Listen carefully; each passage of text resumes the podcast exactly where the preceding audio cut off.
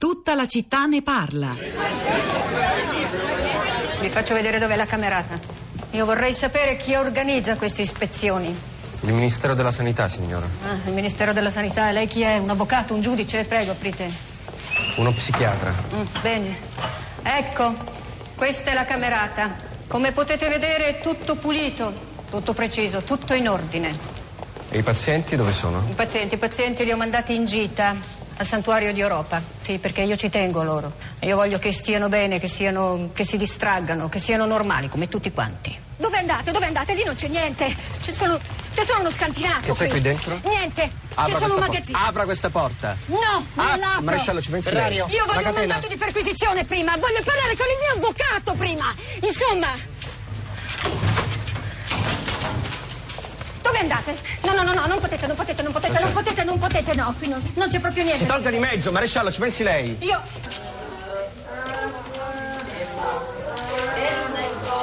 Chiamiamo delle ambulanze. E slegateli, computer. Ci pensi lei, maresciallo?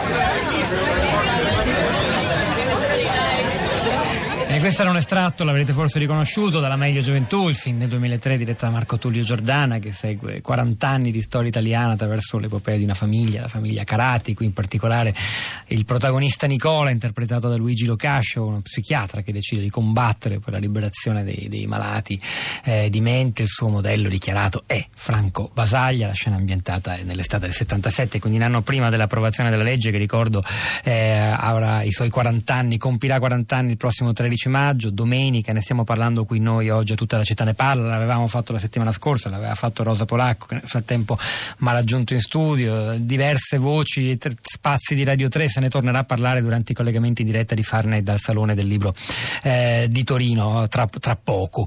Eh, è giusto riflettere, dare voce il più possibile a chi ha vissuto esperienze personali come abbiamo fatto noi stamani. Mi permetto di ricordare la testimonianza fortissima che abbiamo avuto, avuto in apertura di tutta la città ne parla poco fa alle 10 di Silva Bon. Eh, se avete voglia e tempo vale la pena di sentirla e di ascoltarla sul nostro sito, sulla app Rai Play Radio.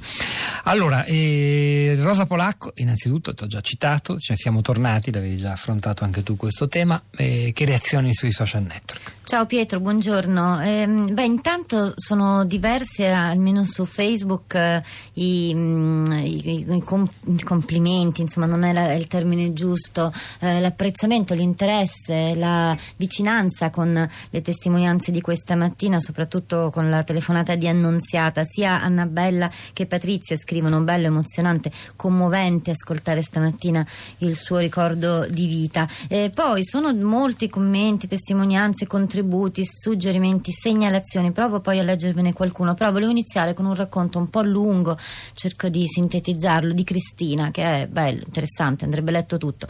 Dice una domenica d'estate, qualche anno fa, vado a trovare mio zio Sandro, non lo vedevo da molto tempo, tutti lo chiamano Sandrino in realtà, perché in qualche modo per la famiglia è rimasto un bambino. Ha passato la maggior parte della sua vita nell'ospedale psichiatrico di Teramo. La sua fragilità psichica, le sue intemperanze caratteriali erano ingestibili per una famiglia contadina troppo numerosa, appena uscita dalla guerra. Dicono sia stato lo scoppio ravvicinato di una bomba a compromettere il suo equilibrio, ma io non ci ho mai creduto. È un uomo mite e intelligente. I trattamenti antipsicotici non sono riusciti a cancellare il suo sguardo azzurro, limpidissimo. Dal 96 vive in un gruppo appartamento con un altro ex internato, Emidio, e tre nuovi compagni, alcuni di passaggio. Fuma sempre le Marlboro rosse, tutte fino al filtro, ma non porta più quel camice verdolino dei miei ricordi di bambina. Ora indosso vestiti normali che si ostina a lavare a mano per darsi del lavoro. Mi fa vedere i pomodori costoluti che coltiva. Mentre ne mangio uno a morsi, incurante, derramato, mi chiede se sono contenta. Contenta, dice così, perché bisogna contentarsi. Felicità è un'altra parola che esitiamo a pronunciare. Allora, ora apriamo la nostra piazza ospitando innanzitutto la voce che poco fa era, era sparita perché era caduta la linea di Daniela Sala. Daniela Sala, ben ritrovata. Sì, buongiorno. coautrice insieme a Maria Gabriella Lanza di questo web doc eh, Matti per sempre, da cui è tratto anche un ciclo di tre soldi che andrà in onda la prossima settimana, eh, il 14, 17 e 18 maggio alle 19.50 su Radio 3. Perché Matti per sempre? Allora, Matti per sempre sentivo prima appunto durante il collegamento l'intervista riguardo al Festival dei Matti che dicevano appunto che hanno voluto utilizzare questa parola un po' in polemica. Eh, la stessa scelta vale, vale, un po' per noi, nel senso che questo è un titolo che non a tutti è piaciuto e per noi, noi ne abbiamo discusso a lungo, a convincerci a, chiamare il nostro, a intitolare il nostro lavoro così è stata un'intervista che abbiamo, eh, che abbiamo realizzato con Grazia Serra, che è la nipote di, di Franco Mastro Giovanni, lo ricorderete, un maestro eh, che è morto dopo 87 ore legato ad un letto. A sua volta protagonista di un documentario potentissimo fatto 80... con le telecamere di sorveglianza dell'ospedale, sì, ne parlammo. Prego. Sala? Ai, il mio intervento ha fatto cadere la linea di nuovo, una linea telefonica evidentemente troppo fragile, peccato. Comunque, insomma, eh, tutto può essere risentito, riascoltato e approfondito, anche il senso della mia domanda, Matti, per sempre, eh, con l'ascolto del Tre Soldi che va in onda la prossima settimana. Vi ricordo ancora le date, 14, 17 18 maggio di 19.50, Radio 3. Ora, due ascoltatori, Riccardo da Roma, buongiorno. Riccardo mi sente? Sento. Buongiorno, a lei la parola Riccardo, benvenuto. Buongiorno, grazie.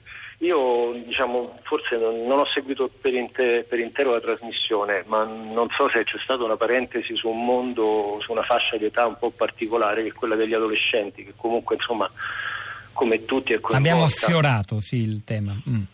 Allora, mh, mm, prima è, mi, mi, ricollego a un intervento, voglio essere veramente molto breve perché forse è il sì, caso il di, di, approfondirlo, mm. assolutamente. Diciamo, non è un problema di legislatura ma è un problema di legislazione perché siamo in una situazione dove mancano le risorse, le risorse vuol dire mancano gli stanziamenti da parte del governo, regione, gli organi proposti per costruire una sanità in generale, non è solo questo il settore eh, colpito. E mancano anche un altro settore chiave gli, se parliamo di adolescenti, se parliamo di futuro di un paese, di una nazione, di chiunque, mancano altre risorse nella scuola che non è preparata ad affrontare tutta una serie di problematiche che stanno emergendo. E lei questo mi risponda davvero, purtroppo è una manciata di secondi, sì. poi ci risentiamo. Ha avuto un problema specifico che, eh, che allora, la fa dire questo? Guardi, mh, mm, eh, ho avuto un problema specifico. Eh, è un problema che mi ha portato diciamo, mm, in, in contatto con un figlio adolescente con, con, le strutture del servizio sanitario. Sono mh, ancora alle prese, stiamo ancora comunque lavorando, non è una questione che si risolve nel giro di... non è un'influenza, insomma, eh, chiaramente eh, c'è un disagio profondo, un disagio che colpisce la psiche, i valori, le motivazioni e tutto quanto.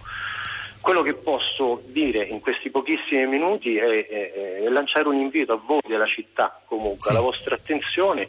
Magari potete farlo stabilendo un contatto con eh, il centro di reparto di neuropsichiatria infantile di Via di Sabelli a Roma, che fa capo al Policlinico Umberto I, a cui è stato promesso, per esempio, per la fine dell'anno un pronto soccorso di neuropsichiatria infantile all'interno del reparto. Guardi, raccogliamo la questo... segnalazione e cercheremo anche di, soprattutto di approfondire il tema della malattia mentale a scuola, che ci sembra molto molto importante importante, soprattutto se è in aumento il numero di ragazzi che hanno problemi di varia natura.